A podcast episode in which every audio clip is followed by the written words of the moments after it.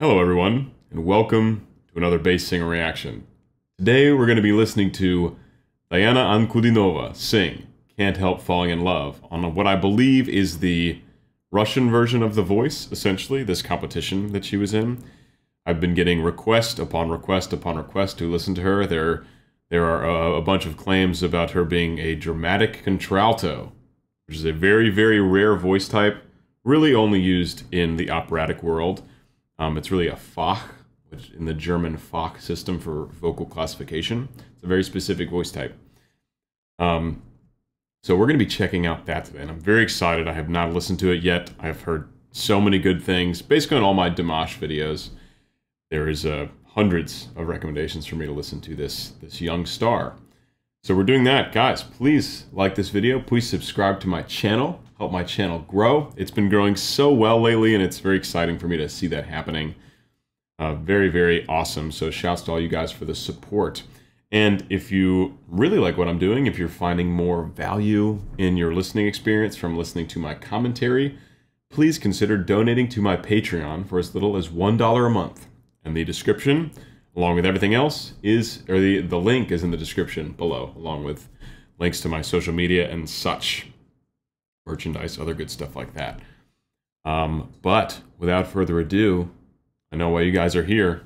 You want to uh, watch me freak out about this uh, amazing young talent. So let's check out. Uh, let's check out this um, amazing rendition of "Can't Help Falling in Love," originally by Elvis Presley.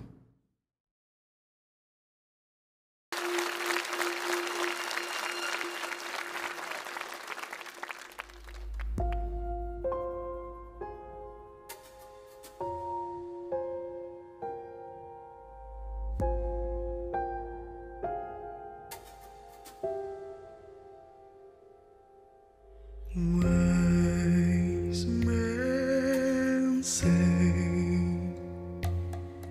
only fools rush in, but I can't help falling in love with you. Mm-hmm. I can't. What did she go to? Okay, so first of all, yes, very. I, I'm not going to label her dramatic contralto because, like I said, that is an operatic term, and it is a very specific kind of voice used in the opera world to describe basically a contralto, already a very rare voice type that has just an incredible amount of power in the low range, enough power in that part of their chest range to still be able to sing over an orchestra. I have performed with one dramatic contralto, um, Charmé. Shout out to Charmé, who has sung at the Metropolitan Opera, which is uh, notoriously one of the best opera houses in the world. And it was absolutely remarkable being next to her in a small rehearsal space, because it was like, when she was in her chest voice, it's just so much power down there. Um, so I don't want to label, as, label her as that, because I haven't heard her sing any opera. But what I can say is that she has definitely a very low chest range and a very dark color to her sound, which, yeah, sure. I mean, I feel pretty safe calling her a contralto because of those qualities. Um, a, pretty, a, a very remarkably dark color to her sound. Um, let's. I actually want to go back and um, just get a few pitches there. It seems like we're in F minor. Do, do, do, which is the original song by Elvis is in D major. That's why I was looking kind of funny during the intro, is because, I mean, it's a love song. It's and not a, not a sad love song. It's, you know, uplifting and inspiring, despite being a, a slow, you know, kind of melodramatic ballad. But then this intro is very much in the minor key. So I was like, whoa, where are we going with this? Am I listening to the right song? We are, in fact, but it's uh, being done in a minor key, which is very interesting. So I just want to go back, get a few, get a few pitches here, see how low she's singing in this section. Hey.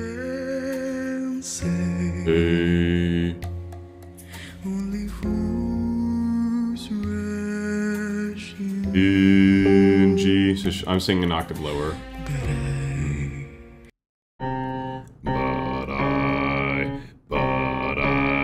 So she's singing C three, C three, D flat three, which, yeah, is pretty much as low as you'll hear a woman sing in any context, but but she's actually able to maintain, I think, still vibrato down there. There's a, there's just a hint. There's a hint of vibrato on that. Um, sorry, down here. I was singing. She's singing here. C three, D flat, D flat three. She is made. There's just a hint of still relaxation and looseness on that D flat. The C sounds like it's getting pretty close to the bottom, but it, it loosens up a little bit on that D flat, which means, you know, if, you know, under different conditions, especially with something like morning voice, um, after a long night of drinking or something, she could probably push well below that C three down into the second octave, which is truly, truly rare. Um, very cool. Let's keep going. And of course, with that very dark, very dark color, that, that very warm, chocolatey color in her voice. Can't help falling in love with you.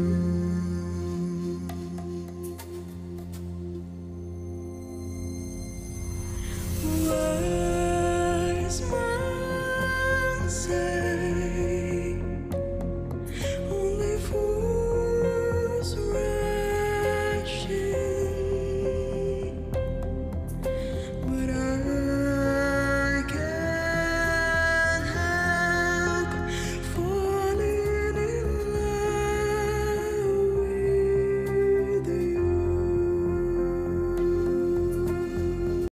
It's really, a, it's really a, a, a pleasant voice, I'll say. It has, it just has a very warm, kind of easy, relaxed feel to it. You know, there's no extra pressure. There's not a lot of uh, subglottal pressure, which means the vocal folds are coming together super tight to get a very, to get a sound with a lot of cut and a lot of high harmonic resonance. She's staying very much in this just relaxed, using the air. Everything's very free coming out. Um, it's it's just very it's very easy singing. It's very easy singing, so it's very pleasing. I am real I'm really taken by this arrangement. I think it's fascinating and so different from the original. You just just pop over and listen to Elvis and and the arrangement he does with this song. It's so radically different, both in instrumentation and how, and obviously the key is different. The chords are different because Elvis is major, this one's minor.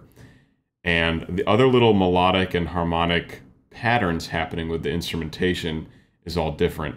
And it's it's just never a way, it's just never, uh, I wouldn't have imagined this song being done in such a way. And I think it, not only is it very cool, but it's also fitting for her voice, because she doesn't have the voice, from what I can tell, to to like her voice wouldn't gel as well with something really like like peppy, or not to say the original's peppy, but just her voice seems very well suited for this more kind of dark, dramatic feel to it. And so I think the producers of this show and the music directors, I'm sure, were are playing towards her strengths strengths in the sense that they're you that she's able to capitalize on this dark, more dramatic sounding voice that she has. That's very interesting, but uh, so her voice is very interesting, and this arrangement is also very interesting.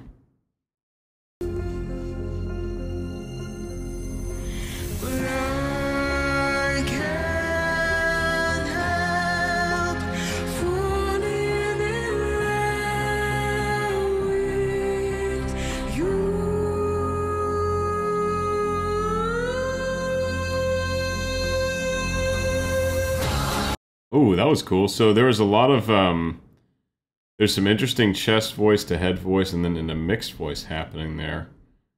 Let's get some pitches. Chest voice, chest voice, head voice. Head voice.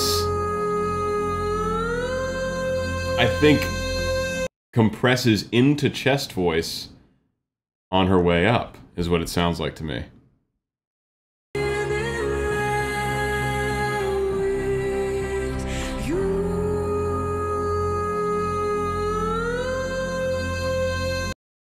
or maybe she just maybe it's a, maybe she remains in a sort of more breathy, airy chest voice, and then takes that up. One more time.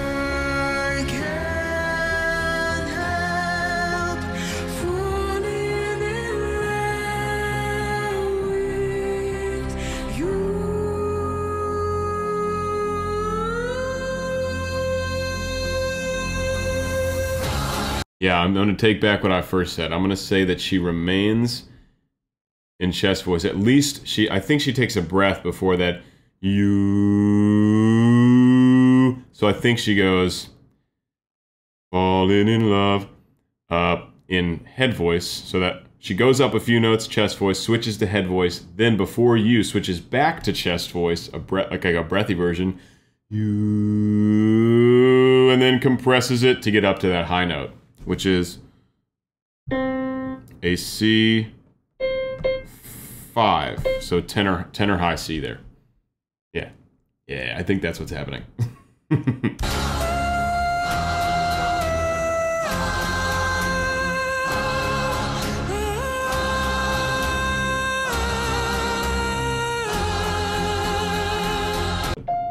But she's up to F five. Sorry, that's six. F five, E flat five, C five, and this of this of course is all in head voice. So she's not she's not letting chest voice belting rip up there. This is this is all head voice for this moment. For these, uh, I'll go back a few seconds.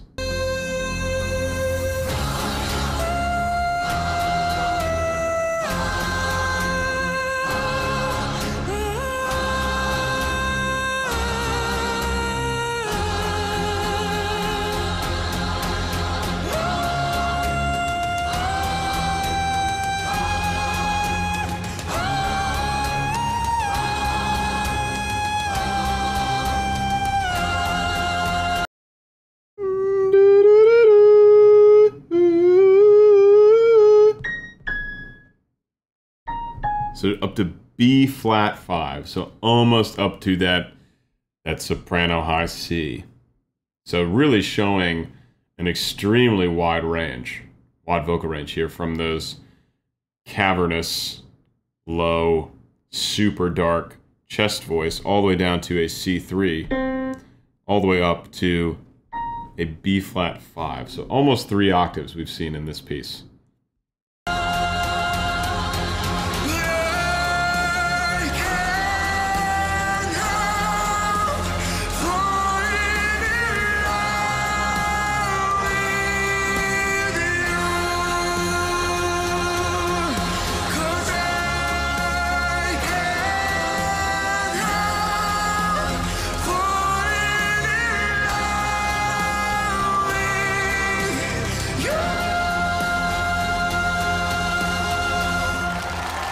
Whoa,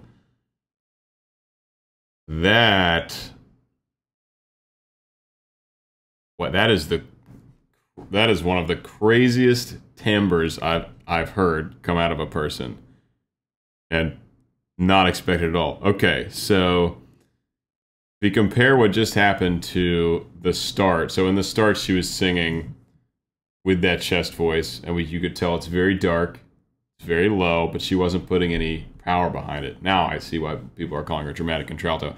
I still am not going to say that because it's still so far outside of an operatic context, uh, and it's amplified and all this. So there's just no way to tell how loud and powerful her voice would actually be off mic. It sounds powerful, but unfortunately, that's no, there's, that's not an automatic indication. That's why opera houses pretty much will never hire someone based on recordings. They have to hear that voice in person live, because you just can't tell the true size of a voice, even with no microphones involved, even a totally raw uh, performance.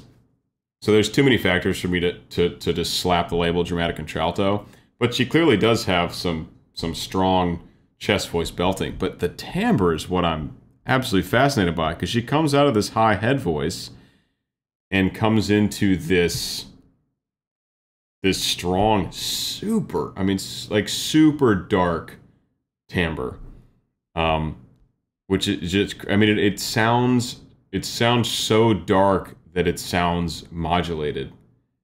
Like it sounds like you took someone's voice and then pitched it down, because that like messes with all the formants that happen in the voice.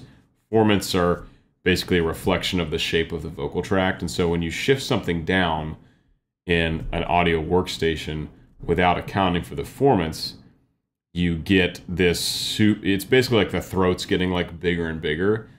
So if you, if I were to sing, uh, then if I started shifting the formants, it would sound like this. Or like as it, as it went down, it would, that would happen to the voice. So maybe a better example would be, if I was talking and then went down and then I, I didn't change the formants and it just was like this and it got really muffled down here. Sounds like super wonky, right? It's because I'm intentionally manipulating it. I'm pulling my tongue back to darken it, and I'm making my pharynx like super wide to give it that dark, really dark space. Like that's like, that's like how her voice sounds, but it's happening, it's happening in a much more natural way than what I was just doing. So I'm just absolutely fascinated by by what's happening there. And now I'm now I'm desperate to hear her sing something with no microphone and no sound system, like just raw, because I don't think they're manipulating it. Otherwise, like why would this be such a special voice if they just made it sound like that? So I think there really is something to it, but I just want to hear what it sounds totally raw. Because, you know, e even in live performance, there's plenty of editing that can happen through the, because the mic, the signal from the microphone, the audio, the, the actual audio, so, the sound waves get translated into, basically get coded digitally into binary code. And then that code is sent electronically through a system, and then it's processed and then sent out through the amplification. So there's, there are places in there where the signal can be manipulated just like it would in an audio workstation, and it, and it can be done in real time. So it would be possible, totally possible. I mean, plenty of artists do this, not to hide their voice, like as an effect kind of thing. It would be possible to, to manipulate her voice in real time, even on a show like this, even when performed live. Um, but I don't think that's happening in the way that would make it like a totally fake sound. I think her voice is just crazy, crazy dark. But I want to listen to this again. I want to listen to this transition from this, this high stuff, this high head voice, into this this wildly dark uh, chest voice belting she does. There it is. Let's gotta go back a bit more. There, there. That's that high B flat mouth right there. The like wide open.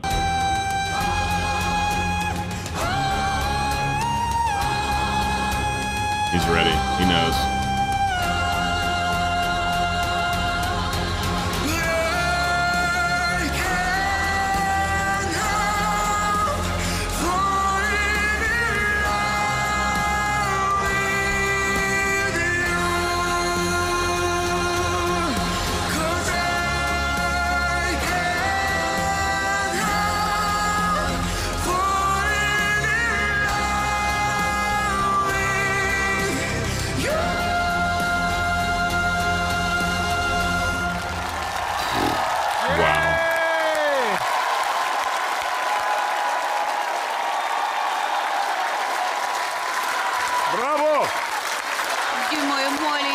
Браво!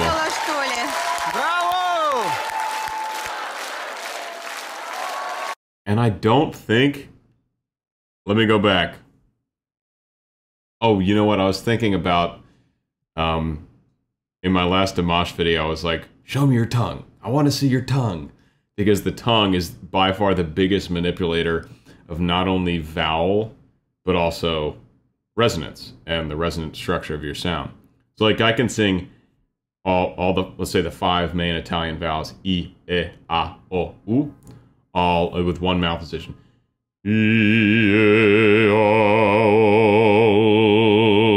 Because the tongue is what's doing almost all the work when you do that, um, which is really fascinating. So now I want to go back and see what her tongue's doing. And I was joking about making a shirt that says, show me your tongue, and putting it up with the rest of my merchandise. uh, but let's uh, let's go back and see if we can see what her tongue's doing, because like I demonstrated a minute ago, it sounds like the tongue is like way back, and it's all this ferent, like low larynx, and the tongue's pulled way back, and it's making this like super muffled sound. But I don't think that's happening with her. I think she just has that sound naturally, or almost. Maybe there's some kind of tongue manipulation, but not not like what I was just doing. So let's go. Let's see if, see if we can get a look at her tongue here. Let's see.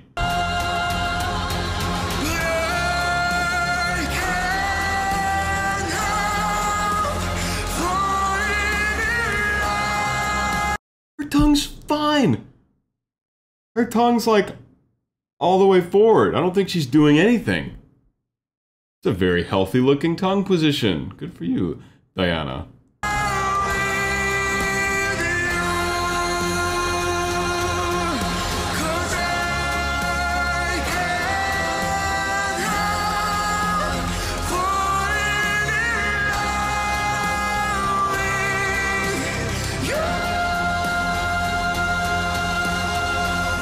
Oh, it's a great tongue position. It's a great, it's just perfectly flat with the tip of the tongue resting on the back of the bottom row of teeth. That's that's what you want. You want a relaxed tongue sitting right there, especially on an ah vowel.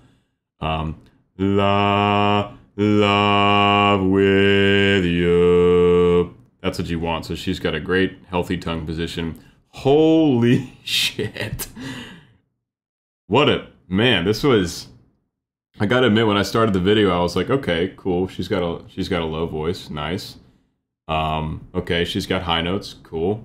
You know, cool. This last verse is like, like I've um, I've never heard anything like it. Crazy, crazy cool voice. Um, I'm very excited to watch more of this young singer. Uh, people said she's sixteen. Is that right? Um, wow. Fantastic. Okay, well, this was a first-time reaction and analysis of Can't Help Falling in Love by uh, Diana Ankudinova. And, um, yeah, guys, if you enjoyed, please like, please subscribe, please uh, consider donating to my Patreon. Help support me as a young, uh, young professional opera singer um, and a content creator. You know, my Patreon is how uh, a decent chunk of that income comes in. So... thank you all for the support. I hope you enjoyed. Uh, hope you enjoyed this, and um, I'll see you for the next one. Bye-bye.